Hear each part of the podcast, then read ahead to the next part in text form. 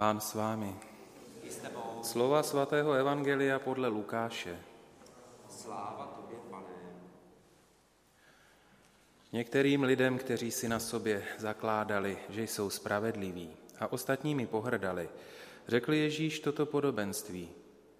Dva lidé šli do chrámu, aby se modlili.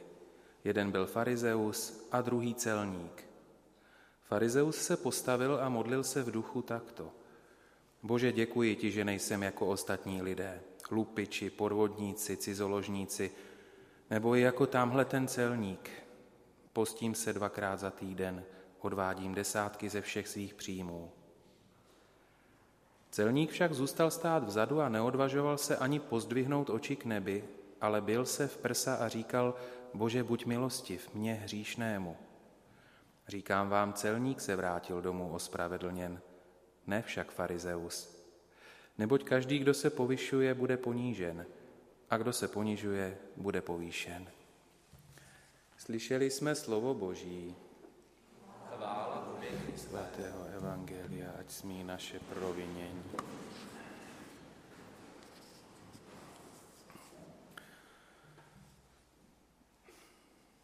Tak ta dnešní čtení nás vlastně vedou k tomu zamyšlení, jaký je náš vztah k Bohu. Víme, že lidský život, náš život je prostě různorodý, jsou rozličné pohledy na život a přesně tak jsou různorodé a rozličné postoje, které člověk k Bohu zaujímá. My jsme slyšeli, jak Ježíš hovoří o dvou postavách, o tom farizeovi a celníkovi. Je jisté, že celníci byli osobami, které byly známy jako veřejní hříšníci. Že jo? To byli takoví ti vydřiduši, kteří prostě a jednoduše profitovali na druhých lidech. Ale i ten celník, o kterém dnes Ježíš hovoří, je přece jenom člověk, který má srdce a dokázal se nějak vnitřně pohnout. Pohnout natolik, že věděl, že když přijde prosit o boží milosrdenství, že pán Bůh ho slyší. A teďka ten farizeus stojí v chrámě, vypočítává, co všechno on vlastně dělá, co, co splňuje, jaké oběti přináší, jak často se postí. A vlastně tak hovoří, pane Bože, to jsem, takový jsem já, všimni si toho, jaký jsem.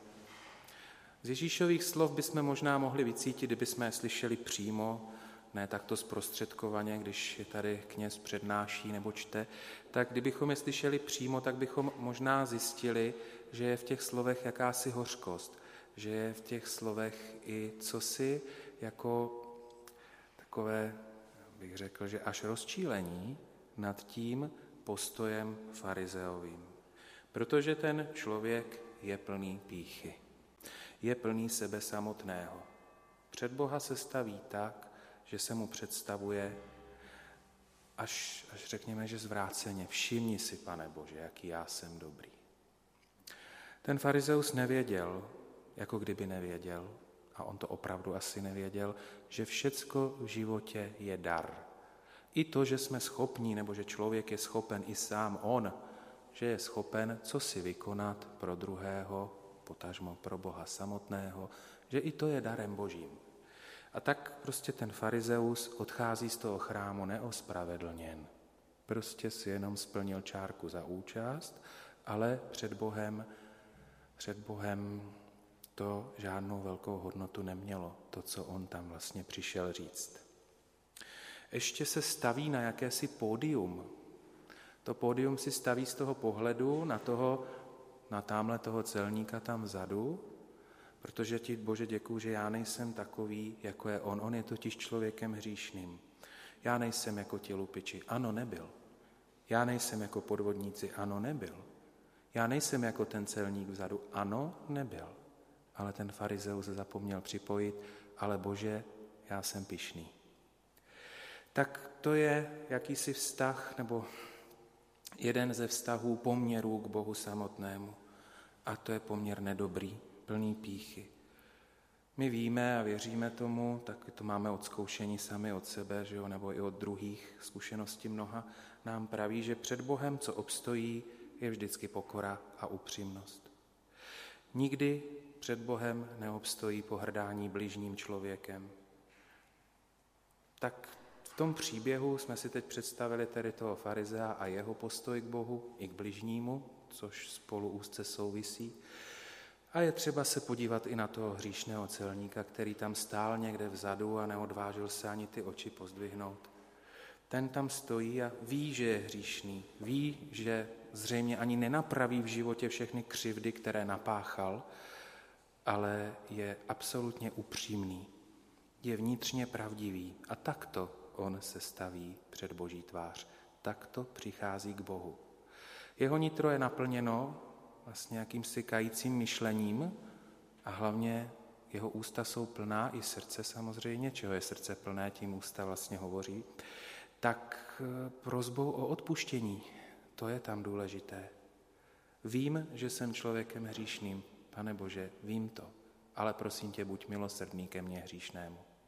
Vím, že nenapravím všechno to, co jsem v životě nadělal, ale prosím tě, buď milosrdný mě hříšnému. Vím, že nejsem tak dobrým člověkem, abych si zasloužil jenom na tebe pohlédnout, Bože, nebo pohlédnout směrem k tobě, ale prosím tě, buď milosrdný mě hříšnému. To je postoj toho celníka. A tak vidíme druhý postoj člověka k Bohu.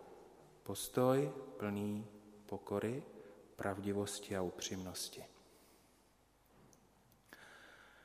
Jaký by měl být náš postoj, to je zcela evidentní a jasné. Náš postoj k Bohu by měl být vždycky tedy postojem plným pokory, upřímnosti a pravdivosti. My bychom si ještě mohli všimnout z toho druhého čtení, jak svatý Pavel pěkně bilancuje ten svůj život. Zřejmě už je na konci svého života a vzpomíná na všechno, co prošel.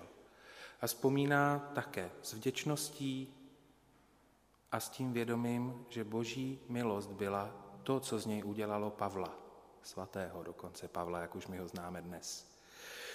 Pavel nevypočítává pišně o, vše, o to všechno, o co se zasloužil a víme, že tedy jeho zásluhy jsou, dá se říct, až ohromující.